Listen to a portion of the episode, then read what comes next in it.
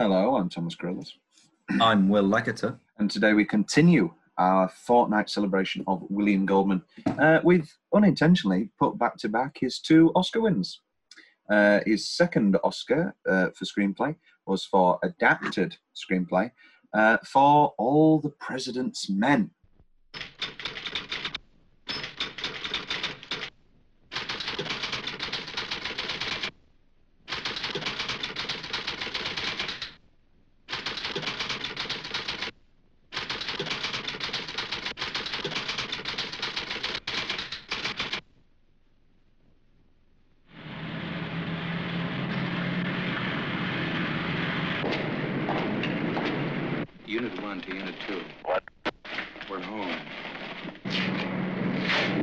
One to unit one.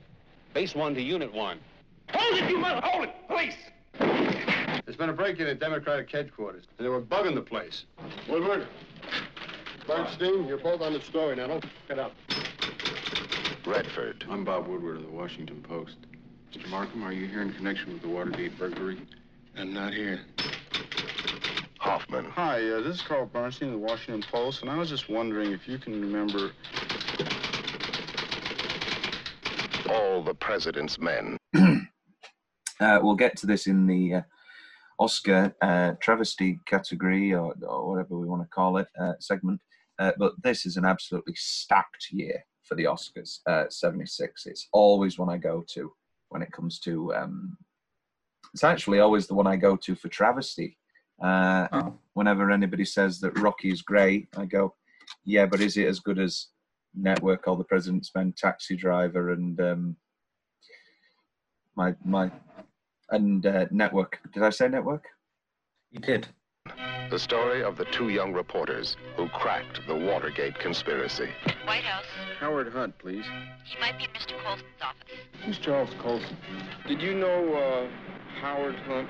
Well, the White House said he was doing some investigative work. What do you say? They stumbled into leads. Certainly it comes as no surprise to you that Howard was with the CIA. No surprise at all. They tripped over clues. We'd like to see all the material requested by the White House. All White House transactions are confidential. This whole thing is a cover-up. It's right on our nose. And piece by piece, they solve the greatest detective story in American history. There is no way the White House can control the investigation. I don't want to say anymore, okay? You've been threatened if you tell the truth. Is there a cover-up? Don't you understand what you're on to? Mitchell knew? Of course, Mitchell knew. Woodward! Bernstein! Get in here! At times, it looked as if it might cost them their jobs. You guys are about to write a story that says the former Attorney General, the highest-ranking law enforcement officer in this country, is a crook. I can't remember what the fifth nomination is. Well, oh, is it All the President's Men? Maybe. No, it is. I just didn't say it. Okay. Anyway, we'll get to that in Oscar travesty. Their reputations. Why is the Post trying to do it? I don't know. Perhaps even their lives.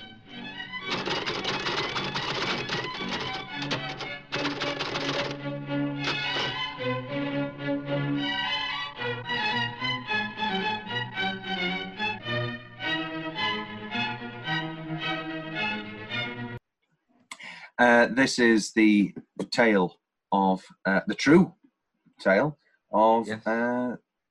Woodward and Bernstein. Bob Woodward, Carl Bernstein. Oh, go on. I believe is this our second Watergate film we've done? Because if you want to... First film, Watergate film. If you want to kind of... Well, it depends if you want to do postcards from the end. How is that a Watergate film? Oh, wait. Is it Heartburn? Is it Heartburn? Are you talking about Carl Bernstein? Yeah. Yes, this is technically our second Carl Bernstein film. Yes, no, Carl Bernstein was married to Nora Ephron, and he was a cheating dog, and Nora Ephron wrote a wonderful book about it, and then she wrote a wonderful...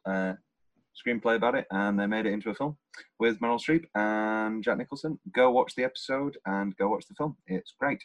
But this is and he's not technically Carl Bernstein. He's Mark Foreman, but he is Carl Bernstein. This is, yes, technically our second Carl Bernstein film. They never made a third. There should have been a unintentional, unofficial trilogy of Carl Bernstein films. But here we are. We are here with All the President's Men, the story of Bob Woodward, Carl Bernstein, as they unravel the conspiracy surrounding the Watergate bugging fiasco, really, as they slowly figure out that it goes all the way to the top. Should we just clarify what Watergate was? Because I mean, I know it's a hotel, and I know that it should be really called Watergate Gate. But other than that, well, no, it shouldn't be called Watergate Gate. It should be called Watergate, and everything after this point, people don't realise that. So the term now is, you know, Watergate, and then it was Bike Gate. They just add gate to the end of something. Yeah. People don't realise this. It was the Watergate Hotel. It wasn't the Water Hotel, and they added gate as some sort of thing. Yeah, but so it shouldn't actually be Watergate Gate, Will. Watergate. What would they call it? What would they call it when there's a massive scandal relating to water? What would you call it? Watergate. I mean, and people would go, I thought we were done with Watergate, and they go, no, a new Watergate. I don't know. They'd have to call it like the Plumbing Gate. Okay. So basically, knock-a-door run history. Nixon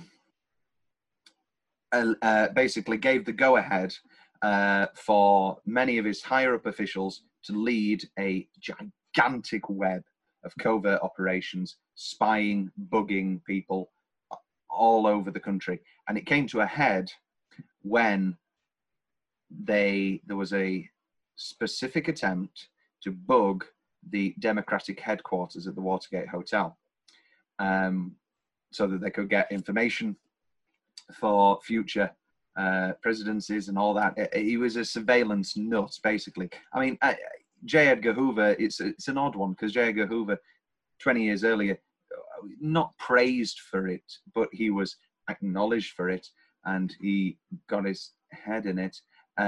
But it led to Nixon's not firing, not impeachment, resignation. People sometimes forget that Nixon wasn't impeached. He resigned. He resigned before he could be impeached. I was doing a quiz the other day, and the question was, it was 73? Yeah, 70. Yes. 72, whatever. Anyway. Right. Anyway.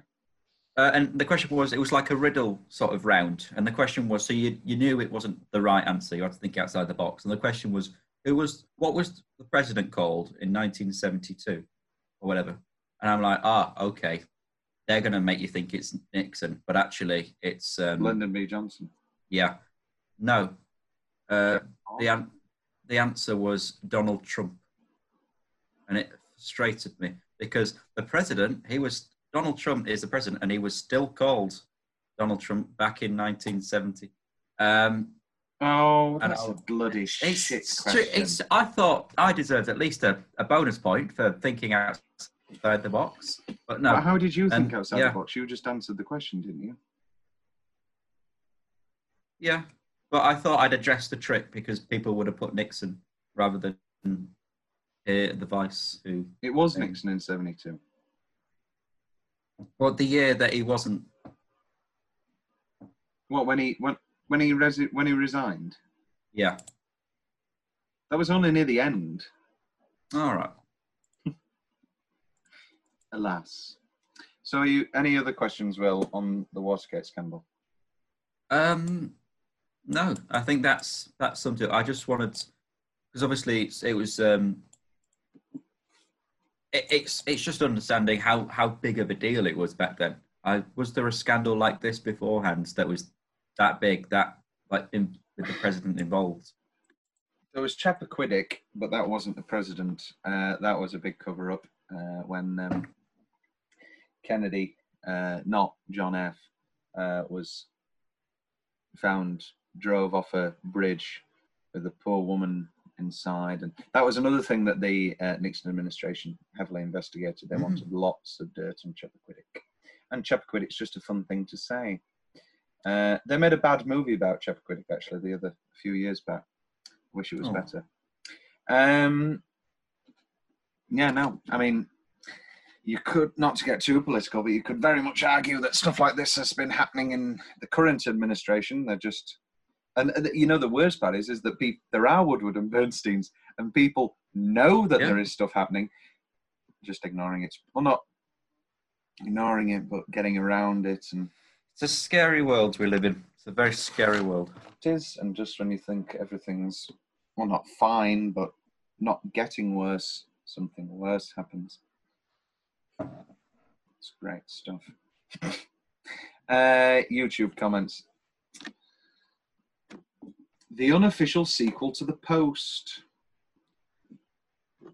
Let's, right, 20 seconds for The Post. Let's talk about it. Shit film. Terrible film. Yep. Bad film. Very boring. Yeah. Don't know why it got nominated for Best Picture.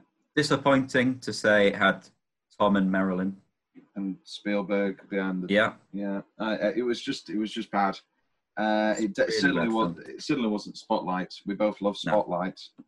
No. Spotlight is just shy of being as rewatchable as All the President's Men.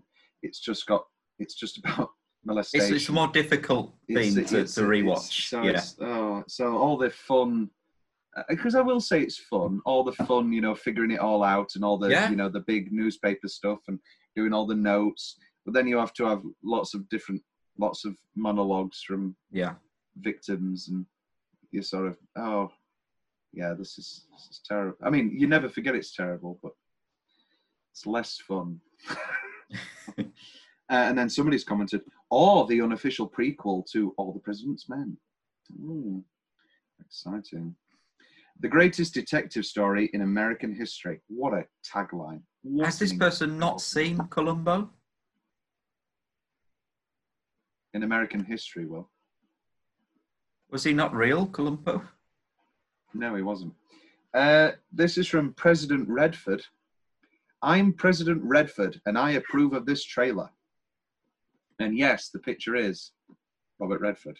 So, ask the president, or is it just... Have they not gone to that much effort? No. I mean, how could you make him look like the president? I'd suppose you put him behind the Oval Office desk. Or...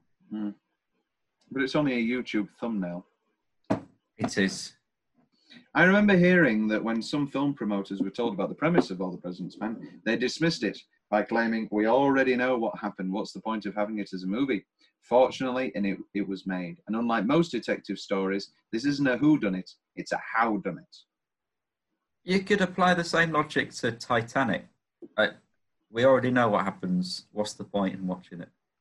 Which is what I say every time someone puts it on.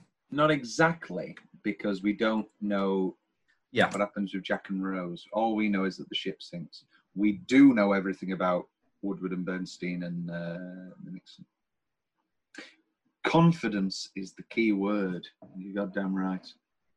Robert Redford, so smooth in this film, so handsome, so charming. So we failed to mention in the Butch Cassidy episode that for me that is just the purest distillation of charisma for two performances ever. Yeah. Newman and Redford in that, and even Redford and Hoffman in this. You know, Hoffman as Bernstein is a bit more. Bit more dirty, bit more, well, I won't say filthy, but a bit more down and dirty when he's with his tactics and stuff. And he's obviously Dustin Hoffman, so he's a bit shorter and a bit more scraggy. And then you've got tall, blonde, wonderful Redford. And the funny thing is, of course, when it comes to The Graduate, was that in the book, Benjamin Braddock is described as a Robert Redford type. And so Robert Redford really wanted the role, and he was friends with Mike Nichols. And he said, and Mike Nichols famously said to him, well, have you ever struck out with a woman? And Robert Redford's response was, what do you mean? And so he went with Dustin Hoffman instead. And now we get them both on the same film. They still use typewriters. I still use a typewriter. Typewriters are wonderful. Yeah. If I had enough desk space, I I struggle to have enough desk space, so I always have my record player plugged in. Yeah. I would like to get a typewriter again for letters, not for screenplays or books or anything. It's just the face editing is a faff. It's just impractical. But letters, I would greatly enjoy. It's a nice little personal touch. I wrote the headers for all of my sketchbook pages when I did A-level art in typewriter font, and it just made it look a bit more creative. Mm. I'm sure it did. Will, what's your favourite 10-minute stretch? My favourite 10-minute stretch? I've got 3 contenders. Under the car park, going into typewriter. It is a car park, isn't it? It is a car park, yes. Where it meets Deep Throat. Yeah, because the layout looks a lot like their actual office, but just dark, like an empty office. You think they reused the set? They did. Get the desks out. We're shooting another Deep Throat scene. No, that's a great scene. I love that. Which and one's your favourite? The first meeting, the warning, I think those moments are complete contrast to which I've got here in my notes. The sort of the fast pace of the movie, the claustrophobicness, kind of like Uncut Gems. Mm. That's what I can compare it to. You've always got the background noise of phones ringing or the typewriters. Everyone's in a mad sort of rush, and there's always action, and you feel your neck tightening. And then you've got the payoff of those dark moments when there's like a sudden threat which needs to be addressed. There's a slightly corny line in some of the behind-the-scenes featurettes, but it's true. And the guy goes, it's the sort of plot device that if it was in a detective novel, you wouldn't believe it. But it's the finest plot device in any screenplay ever. And it's true. If this, if we didn't, if this was, this feels like the sort of thing that would be added to it to make it more movie-like. Yeah. But it's not. This is genuinely what happened. We'll talk, we'll talk about Mark Felt later. Because we, of course, now do know who Deep Throat was. Which was, we never had this mystery, really, because, we were alive. By the time that we were conscious, you're conscious before you, whatever. Anyway, as you were. I've got the opening, 10 minutes. I've cheated again and kind of put it into 10 minutes because it's a bit longer than a minute. Well, but I love that the June with the typewriter close shot, and then you've got the perfect amount of context with Nixon. I love it. I love it. The break-in is expertly directed. Yeah. Every little single shot builds it up. Just the gene. You're so tense already. It's like the iceberg scene. You know what's going to happen. You know the ship's going to hit the iceberg, but you still, they're going to miss. You're hoping that the police do get them this time, but just that brilliant mounting of tension of the top walkie-talkie ringing out, so they have to turn it off, and then hello, anybody there, and then, wonderful stuff. And then for my last contender, I've got the last 10 minutes. That slow zoom into the TV. That's fantastic. That's very good. Majestic. It's majestic. It's a cheat. It's 6.5 minutes. But the long take into Redford, where it just holds, and it's the talking with Dahlberg, then McGregor. Now, what he did with it, I really do not know. I see. Were there any other checks, sir, that you might be aware of that could have come?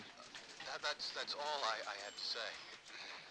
Mr. McGregor, Mr. Dahlberg, I'm sorry. Thank you very much.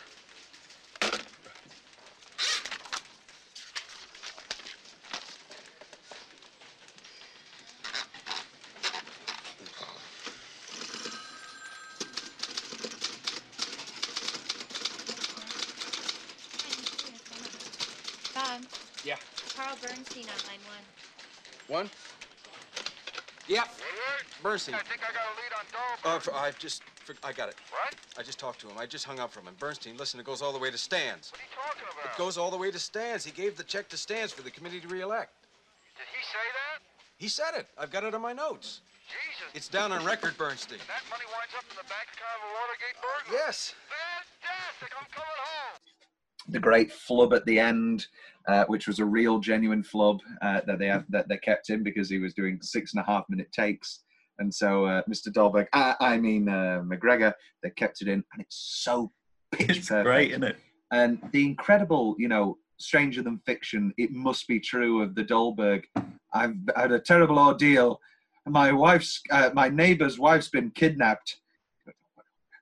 You know, these strange little true details, like later on with the whole Canuck letter situation. And I've got a wife, a kid, and a dog and a cat. And the repetition of that when he then says that again to Ben Bradlee, it's a really, really expertly made screenplay and film.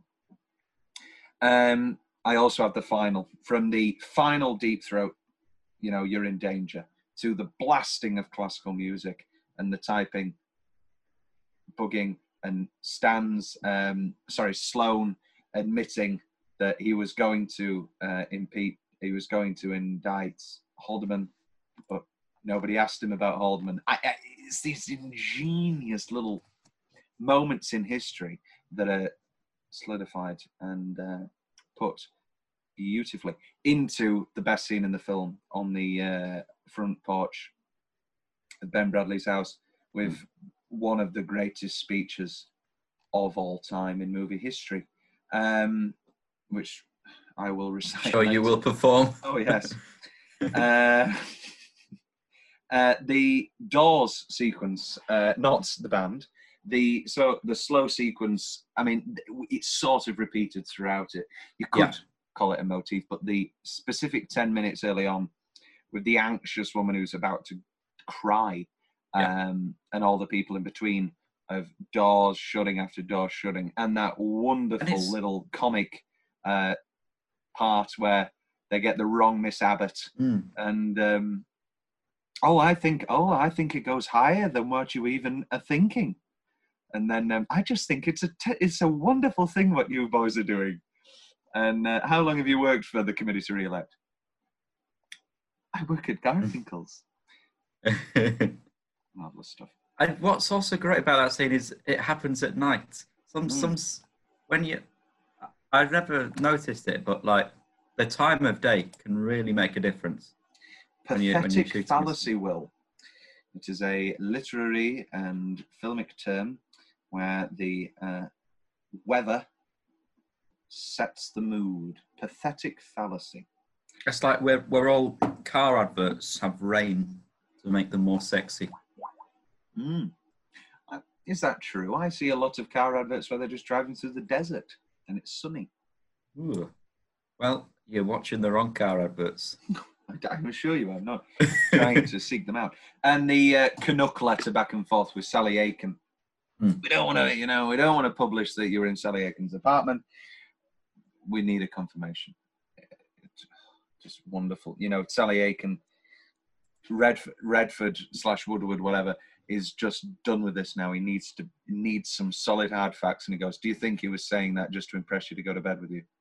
And then I like that she gets involved, and that, you know, she has the, I don't have the taste of the juggler that you guys have, but then she gets with them, and then she goes, guys, he's on the phone, and he goes, well, we were only in my apartment, it was just a drink, and that wonderful back and forth, and then they go to Bradlee. Anytime, I don't know what it is, I don't want to be too crude, so I'll just say I get really excited. Anytime they run through the newspaper office, I don't know what it is, I just get so pumped when they run through the newspaper office. Any run back and forth of Carl, Bob, Bradlee, get Bradlee, running through, it's excellent. And the fact that we see it every time as well, that the wonderful director Alan J. Pakula never cuts away. And we always see the long shot run. It's fantastic. And also, they're clearly just getting use out of that set. They remade the whole Washington Post office. Yes, which I shall get to. Yeah. Tom's really specific favourite parts of the film. As you said, the opening type. What a way to start a film. 5 to 10 seconds of just a white page, and you think that the film isn't working. And then you talk about jump scares. Boom! Boom! The typewriter scares the shit out of you. Almost reminiscent of sort of the Sherlock Holmes movie, the second one. Mm. I quite like that. And I like that how that ends with like the question mark. That's good. Mm. And then the Series of Unfortunate Events movie with, again, Jude Law at the typewriter. Oh yes, he was. Yes. What about that? Of course, they're reminiscent of this. Not the other way around. The initial court. I'm not here. Yeah. And from there, we know what's going to happen. We know what's going to happen. The rewriting scene. I should have technically put it in single minute, but anyway, the rewriting scene back and forth, and then Redford immediately. You know, no, yours is better. If you're going to hype it with the facts. I don't mind what you. Sorry, I don't mind what you did. I mind how you did it, and that's it. We, again, just like Butch, we know our characters immediately. The economy, and beauty, and hilarity, and tense nature of Goldman's scripts is flawless. The librarian. Yes, no, I believe that Hunt took a load of books out. And then, no, I don't, no, I don't even really know her, Mr. Hunt. Just all these little early moments in the first hour or so where we know that it's a big conspiracy because we've seen the film before, all we know about Watergate, but all these little moments that at the time must have been hair-raising of, oh wait, something's really happening here. We need to be careful with it. Ben Bradlee pulling his pen out, and then the incredible Jason Robards. Let's talk about him now. Yeah, steals the film. One of my favourite performances again in Magnolia. One of my all-time favourite films. A beautiful mosaic of different stories and performances, and written and directed by the excellent Paul Thomas Anderson, and scored by Amy Mann and John Bryan. Just a terrific film. And the final scene with Tom Cruise, well, no, there is a very specific scene where Jason Robards has a long monologue about regret. Gets me every time. And as I can only, I'm 20, and that hits home for me. I can only imagine how painful that monologue is going to be to hear when I am 30, 40, I can't even imagine it if I get to Jason Robards' age. Go on. I'll do it for a speech when I come to your wedding. The fucking regret. The regret. The fucking regret. And I fucked around.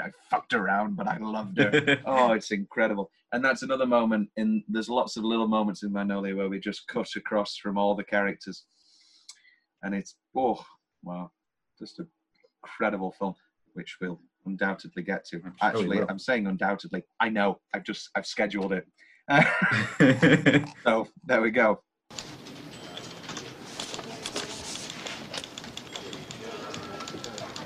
You haven't got it. Librarian and secretary say Hunt looked at a book. That's not good enough. White House aide told me that Hunt was investigating Kennedy. Who was it? Who was it? You want the name, you mean? No. How senior? How high up? I don't know titles.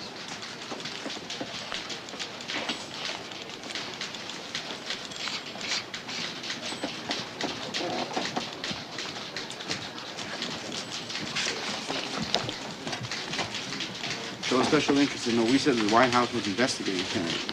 So the special interest then. This is sorry stronger than that. We got a White House librarian who said that Hunt checked out a whole lot of books. We got a secretary in Colson's office that Hunt was sitting at the desk. All right, Carl. Ben, that's a page-one story. Stick it inside someplace. This is a goddamn important story. Get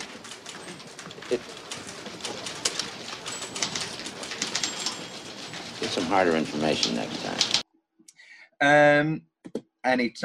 What a way to introduce a character. Deep Throat turning on his lighter. Mm. Flawless. I've got two little Ben Bradlee snaps here. What sort of crazy fucking story is this? About talking about first time I hit. What did you just say? Oh, we call him Deep Throat. He's on garage freak. What the fuck? great. And then another great Ben Bradlee stab. God damn it, when is somebody going to go on this record and this fucking story? Because by that time we're with him. We want somebody. We know why they can't go on the record, because they might get killed. But God damn it, we need some records on this story.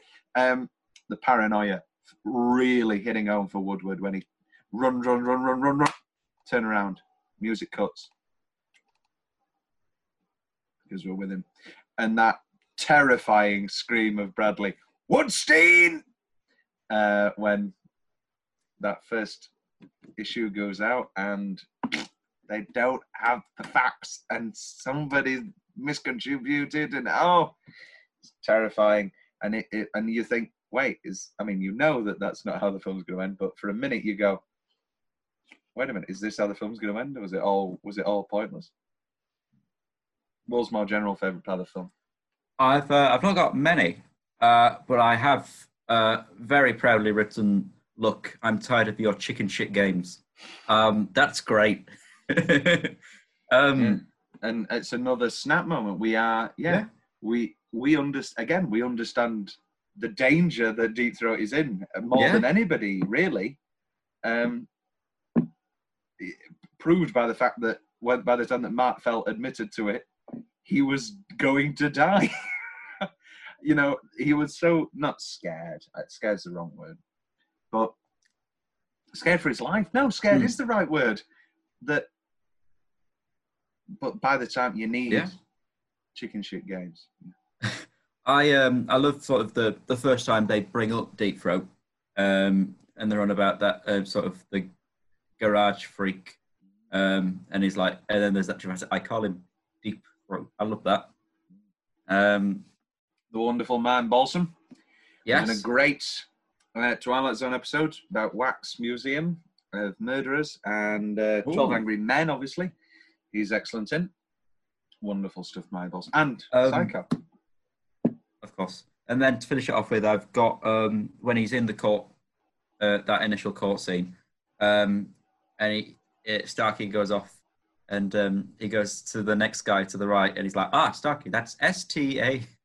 And I like how he spells it. It's a bit of comedy. And the mumbling of the CIA. I used to work for the CIA. Sorry? I used to work for the Central Intelligence. Sorry. The CIA security. Oh, that's dropped the needle. And we've got a film. Americans, the Honorable Chief Justice will administer the oath of office to the President of the United States of America, Mr. Chief Justice.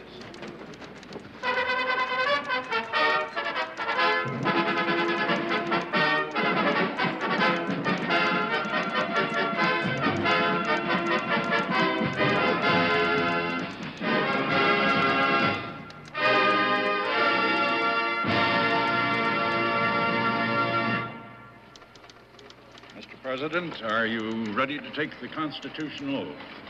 If you will place your left hand on the Bible and raise your right hand, and please repeat after me. I, Richard Nixon, do solemnly swear. I, Richard Nixon, do solemnly swear. That I will faithfully execute the office of President of the United States. That I will faithfully execute the office of President of the United States. And will, to the best of my ability, and will, to the best of my ability, preserve, protect, and defend the Constitution of the United States. Oscar travesty. As previously alluded to, Rocky won Best Director and Best Picture. Rocky, yeah, come on. All the President's Men, Taxi Driver, Network, Bound for Glory less so. It's the worst Hal Ashby 70s movie, but and Hal Ashby's 70s run. Oh my God, Harold and Maude, Being There, Shampoo, Last Detail, Coming Home. What a bloody run that is. Now, what do we think is the best picture here? So I think we agreed it's either All the President's Men, Network, or Taxi Driver. I think it's the one of Peter Finch. Sorry?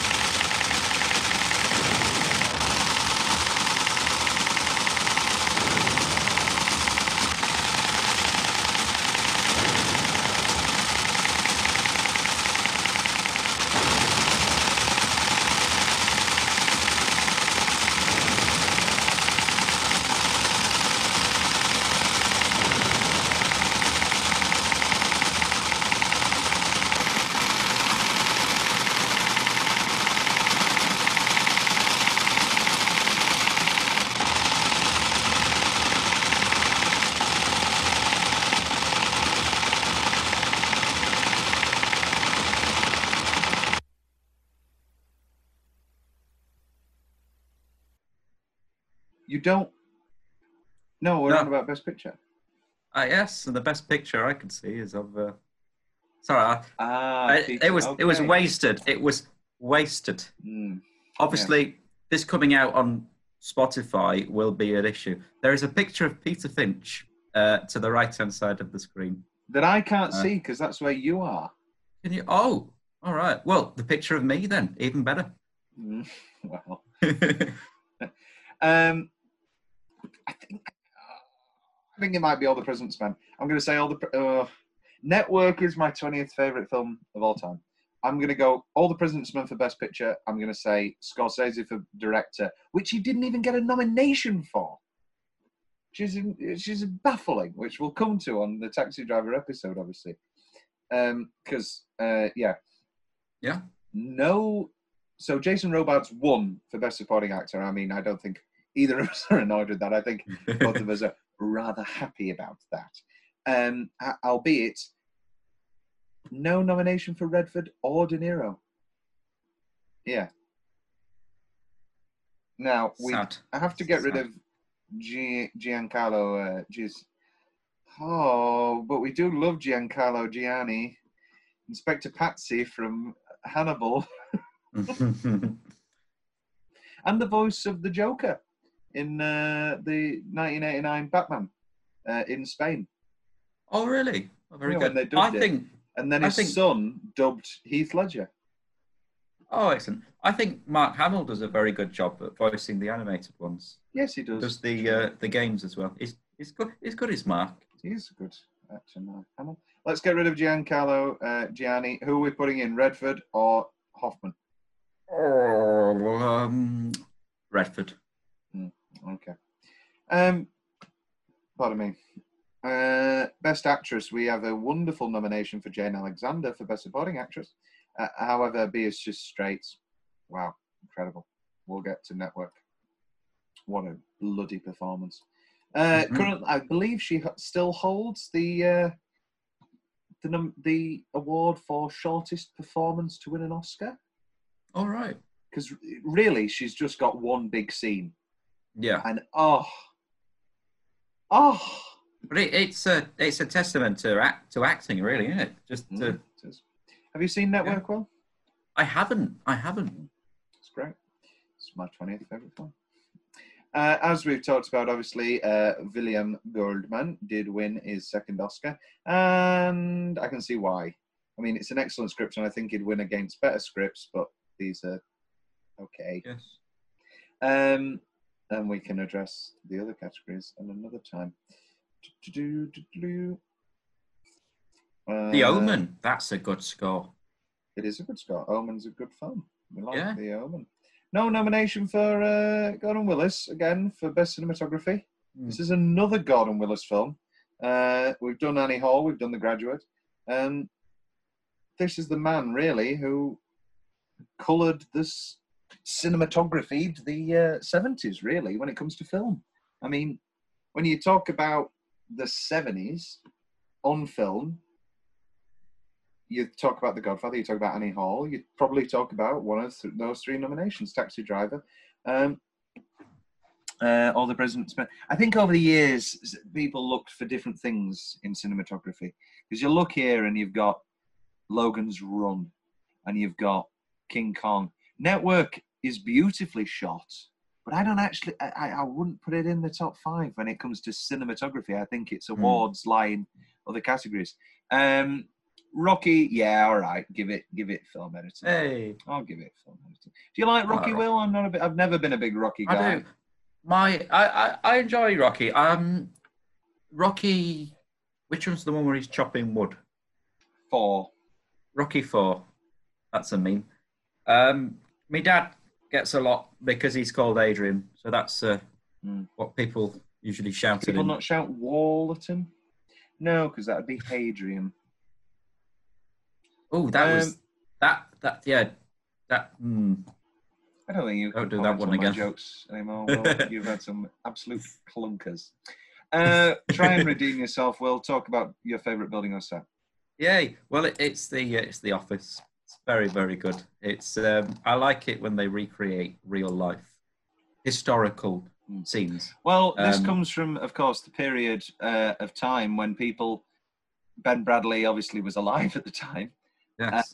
And we forget, of course, that there was a period where people didn't know whether this film was going to be some big, you know, lie. And, you know, everything was going to be Hollywoodized. If that's a word. I mean, it's not. But anyway, Hollywoodized and turned into, you know, a big Robert Redford lie fest. But Robert Redford wanted accuracy. And he wanted the accuracy that... I played him. That the film is as we know. It just gives it that added depth of realism, doesn't it? It must be fun to act it as well, I should think. Yes, they used they bought all the typewriters, and they took real trash from the Washington Post office and filled the bins. And Jason Robards used to come in on days where he wasn't filming and sit in the office reading a book. Just so that his presence in the background of shots, if they caught him, was always there. And what a guy Jason Robards is. Best single minute, I start as this one. Okay, go for it. The three Deep Throat scenes, specifically the final, cut the chicken shit, and then you're in danger. You're focusing on Segretti. Well, no, that's the second one. You're focusing on Segretti. You're missing the overall. You can't think that was just Segretti. It's incredible. The break-in that we talked about. The wonderful Jane Alexander scenes. The two scenes specifically. One on that I could watch Jane Alexander barely nodding for hours on end. The restrain in her neck. To when she's just nod, and she just barely nods, but it's more than enough. And also the humor of that first scene where the sister keeps offering coffee, and then the great payoff when he comes in and he's taking it, I'm a walking litter basket, and he's pulling out notes from everywhere, and you know I'm writing notes on the matchbox, and I was there for 6 hours while she's making the coffee, and then they're deliberating. Okay, so no. You say, who is P? No, we know P is Potter. And then we see it in action, and it works. And Woodward, what a genius. The whole receptionist double cross, I've always enjoyed that, where where Hoffman tricks the receptionist. You can very much tell it's Hoffman. I mean, we're used to hearing Dustin Hoffman's voice, but... pardon me, we're very used to hearing Dustin Hoffman's voice, so we know that it's him, and maybe the receptionist just didn't notice at all, but who knows. And when they go see Sloane again, and they congratulate him on his on the baby. Yes, wonderful. Okay, so your single minute, pardon me, Will. I've got that initial court scene. I like that. I've got that close-up sort of bit where Redford's on the phone about the check, and then he has to ring Dustin back up. I love that. That sudden realisation. And then the scene where Dustin's on the phone is like, if you don't hang up after I count to 10, I love that. That's great. Non-denial, denial. That leads to a bit of a dilemma. Best line. Will, you're going to throw some out? No. No? I mean, I can do if you like. I've not written any down. I'm on IMDb. You know the results of the latest Gallup poll? Half the country never even heard of the word Watergate. Nobody gives a shit. You guys are probably pretty tired, right? Well, you should be. Going home, get a nice hot bath, rest up, 15 minutes, then get your asses back in gear. We're under a lot of pressure here, you know, and you put us there. Nothing's riding on this except the First Amendment from the Constitution, freedom of the press, and maybe the future of the country. Not that any of that matters. But if you guys fuck up again, I'm going to get mad. Good night. And just like that, he wins an Oscar. And damn right he should. Did you call the White House press office? I went over there. I talked to him. They said Hunt hadn't worked there for 3 months. Then a PR guy said this weird thing to me. He said, I'm convinced that neither Mr. Colson nor anyone else at the White House had any knowledge or participation in the deplorable incident at the Democratic National Committee. Isn't that what you expect them to say? Absolutely. So, I never asked them about Watergate. I simply asked what were Hunt's duties at the White House. They volunteered he was innocent when nobody asked if he was guilty. Be careful how you write it. Lovely buttons. William Goldman has an excellent job at writing little buttons to scenes. Buttons are the hardest thing to do to a good scene, and they can butcher them. Then we can use their names. No, God damn it, when is somebody going to go on the record in this story? You guys are about to write a story that says the former Attorney General, the highest ranking law enforcement officer in the country, is a crook. Just be sure you're right. Ooh. Well, who is Charles Colson? The most powerful man in the United States is President Nixon. You've heard of him. Charles Colson is special counsel to the president. There's a cartoon on his wall. The caption reads, when you've got them by the balls, their hearts and minds will follow. We know we're dealing with this. Wonderful. Where's the goddamn story? The money's the key to whatever this is. Says who? Deep Throat. Who? Oh, that's Woodward's garage freak, his source in the executive department. Garage freak? Jesus, what kind of crazy fucking story is this? And if you're going to do it right. If you're going to hype it with the facts. I don't mind what you did. I mind the way you did it.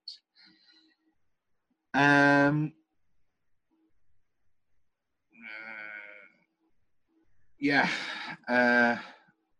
And that's me. And also one of my favorite little things is, you know, that when they're on about Haldeman, and you did worse than that. You made people feel sorry for him. I didn't even know that you could. So you don't have any favorite lines, Will? I don't. From one of the finest screenplays of all time.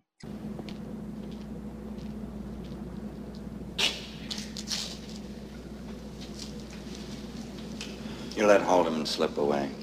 Yes. You've done worse than let Haldeman slip away, get people feeling sorry for him. I didn't think that was possible. In a conspiracy like this, you build from the outer edges and you go step by step. If you shoot too high and miss, everybody feels more secure. You put the investigation back months. Yes, we know that. And if we're wrong, we're resigning. Were we wrong? You'll have to find that out, won't you? Listen, I'm tired of your chicken shit games. I don't want hints. I need to know what you know.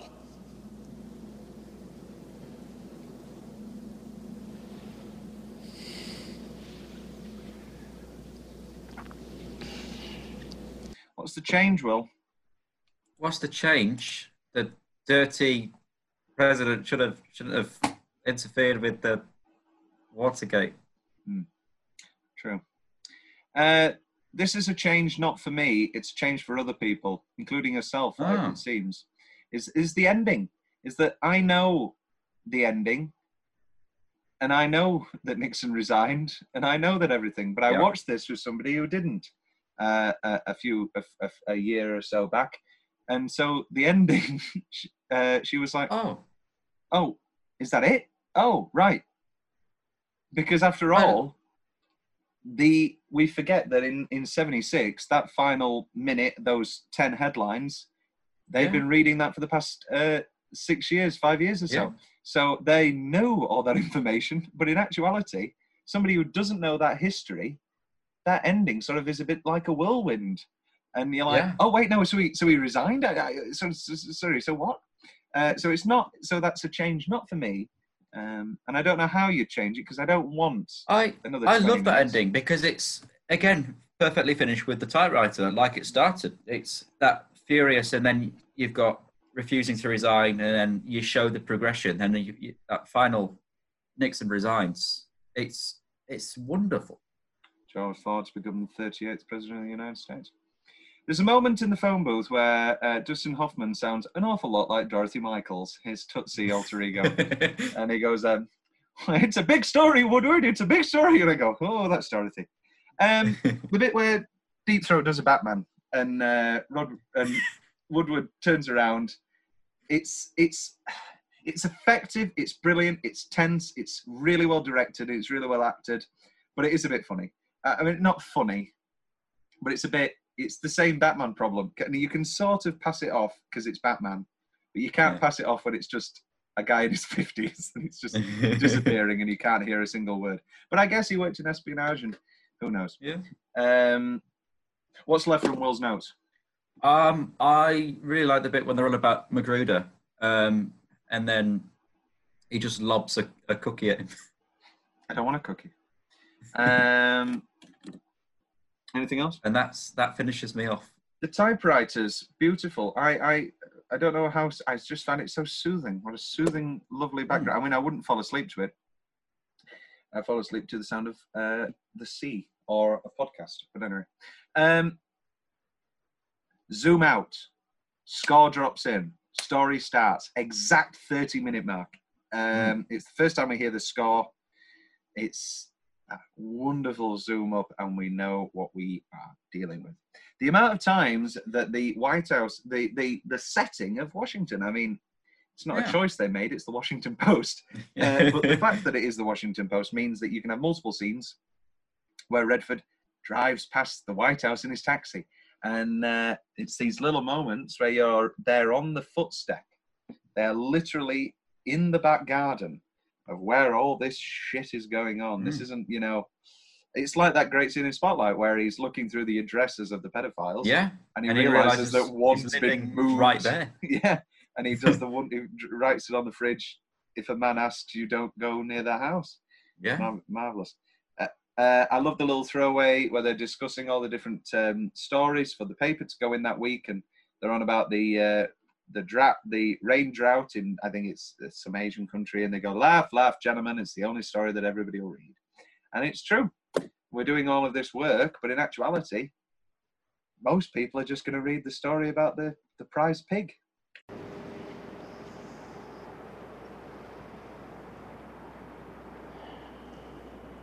You know the results of the latest Gallup poll? Half the country never even heard of the word Watergate. Nobody gives a shit. You guys are probably pretty tired, right? Well, you should be. Go on home.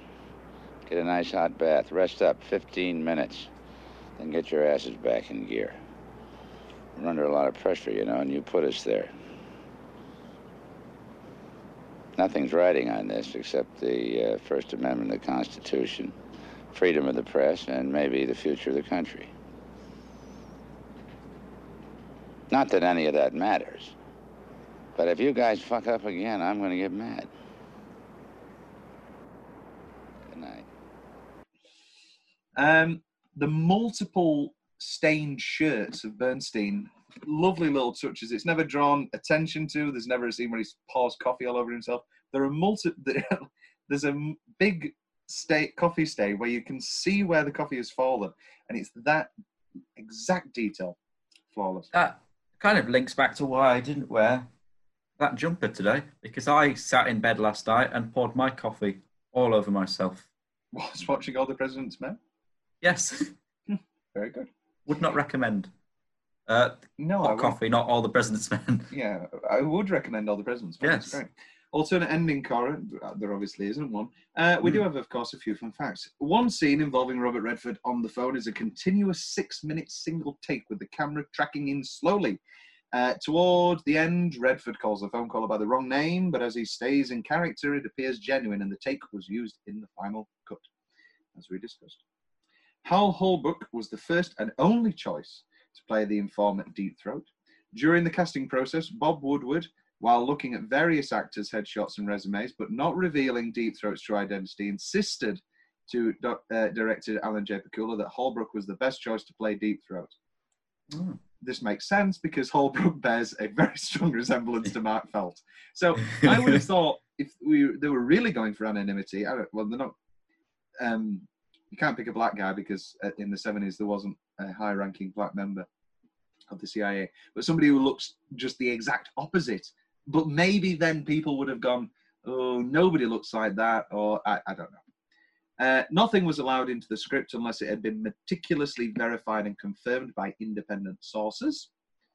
Robert Redford was in contact with Bob Woodward and Carl Bernstein before their book had been written and encouraged them to write more about how they conducted their investigation and less about the events they were reporting. The original book, of course, All the President's Men, was originally supposed to be just a Watergate book. And, you know, William Goldman was struggling with the script for a few months, and then he realized, no, the film is just the first half of the book, because the second half goes into the resignation and stuff. Screenwriter William Goldman had to tone down the dialogue from editor Harry Rosenfield because in real life, Rosenfield was so hilariously funny that Goldman didn't think that people would believe someone could be so spontaneously witty. Nearly 200 desks costing $500 each were purchased from the same firm that sold desks to the Washington Post in 1971. Robert Redford's first choice for Carl Bernstein was Al Pacino. Oh, I can see that, because it's that sort of, yeah, I can see it. Mm. Yeah. Screenwriter William Goldman was called to an impromptu meeting with Redford, Woodward and Carl Bernstein. At the time, Goldman's draft of the screenplay had been accepted and they were waiting to hear from Woodward and Bernstein. At the meeting, they presented Goldman with a new screenplay written by Bernstein and his then girlfriend, Nora Ephron. Only once, Goldman refused to read the screenplay and walked out of the meeting. Goddamn right. Only one scene from that screenplay was in the final version of the film, Bernstein outsmarting a secretary to get him to see someone. This scene was pure fiction. Woodward was allegedly unhappy with Bernstein's script because it depicted Woodward as a naive novice reporter who worshipped Bernstein's superior talent. Woodward later called Goldman to apologise, saying, "I don't know what the 6 worst things I've ever done in my life are, but letting that happen, letting them write that, is one of them." Goddamn right. Robert Redford met Richard Nixon when he was 13. Redford was presented an award for his athletic prowess by the man who would go on to be the president. Even then, Redford said he found the man to be rather creepy. Fair enough. Fair dues. Tom's big question. I'm going to save that for when we're done with William Goldman. I was going to say, is this his best script? Because the amount of difficulty to make this film interesting, when it is mainly knocking on doors, looking at different newspaper clippings, writing notes, and for the screen to be that good, it's exceptional. Is this our favourite news movie? We both like Spotlight, but this has to take it. Sure. I'm going to have to think about that, because I really do like Spotlight. Because I think that the thing that's taken me, because I do like Michael Keaton. That's what's doing it for me. But it's definitely, this is definitely in the top 3. I can say that now. What's the third? I don't know what the other one is. I don't know what the third Fletch. Is. Technically, Fletch is a newspaper movie. Yeah. Who's the better performance in this film, Redford or Dustin? We said this earlier. You said Redford. Weird. Redford, I think it might be. I don't know. I think it might be Dustin. Who's the better actor, Robert Redford or Dustin Hoffman? Dustin Hoffman. We can agree on that. Yeah. It's great in Kung Fu Panda. I didn't realise that F. Murray Abraham was in this. That was a nice surprise. He's the cop at the start, yeah. Yeah. One of his first roles, yeah. Yeah. Wonderful, wonderful F. Murray Abraham. What's your favourite F. Murray Abraham? It's Amadeus. Mighty Aphrodite. Mighty Aphrodite is incredible. Don't mock Mighty Aphrodite, Will. What a wonderful Woody Allen movie. Amadeus is great. One of my favourite films of all time. Grand Budapest is good in that. Ding-da-ling-da-ding-da-ding-da-ding-da-ding-da-ding. He has another uncredited role in like one of his first ever films. Oh, let me just get this up. You talk about how great Amadeus is. Amadeus is, it's just been on National Theatre, hasn't it? Did you watch it? Already seen that version. Of course you have. Written by Peter Schaffer, who Is he the brother or is he the one? Because this is the famous... He's the brother. Yes. Wait, the brother of who? Brother of Sleuth. Anthony Shaffer wrote Sleuth and The Wicker Man. And Peter Shaffer wrote Equus, this... Sorry, not this, Amadeus. Yeah. I thought Amadeus at National was excellent. It was one of the few times where I enjoyed having the band on stage part of the action because it works. It does work. I hate it in Sweeney. I hated that. Yeah. Poor Patty. Playing her tuba. Yeah, because it's a big score. Yeah. It's not a small score, Sweeney. Not really. What was I going to? I didn't like Amadeus. It was too annoying. I know the character is supposed to be annoying, but it was too annoying. Took it far too far.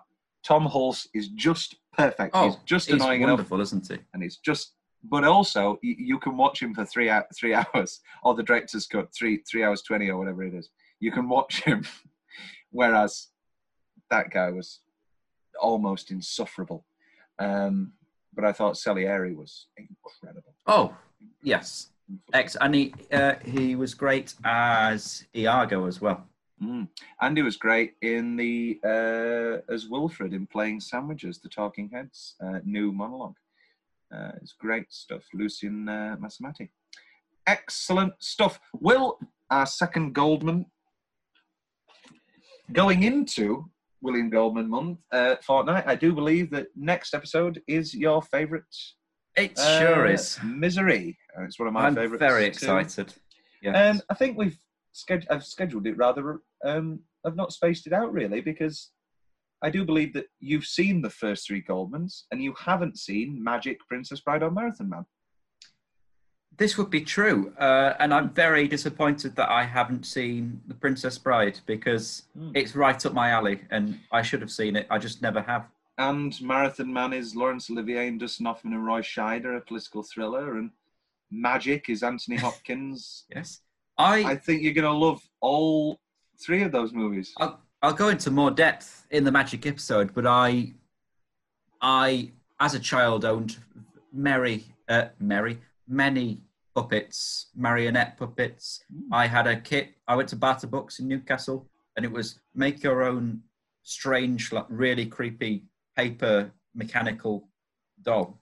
And it was like this proper ventriloquist dummy I made, and it's still on top of my wardrobe today. Not this one, but it's my other wardrobe.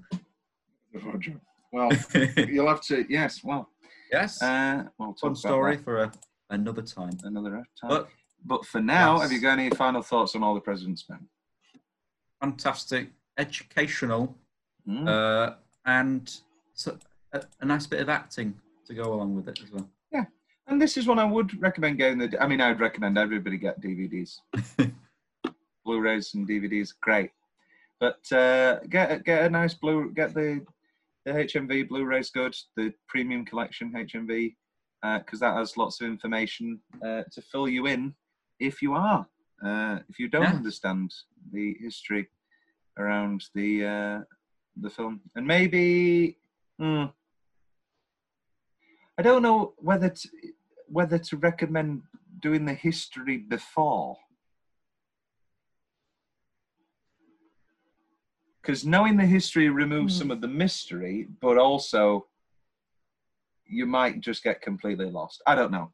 Either way is fine. It's an excellent film. If you know nothing, you'll enjoy the film. If you know everything, as I do, you'll enjoy the film when you watch it every year. So, William Goldman, 4 more exceptional films to talk about. Very, very exciting stuff. So, I've been Thomas Carruthers. I've been Will Leggetter. And we'll see you next time.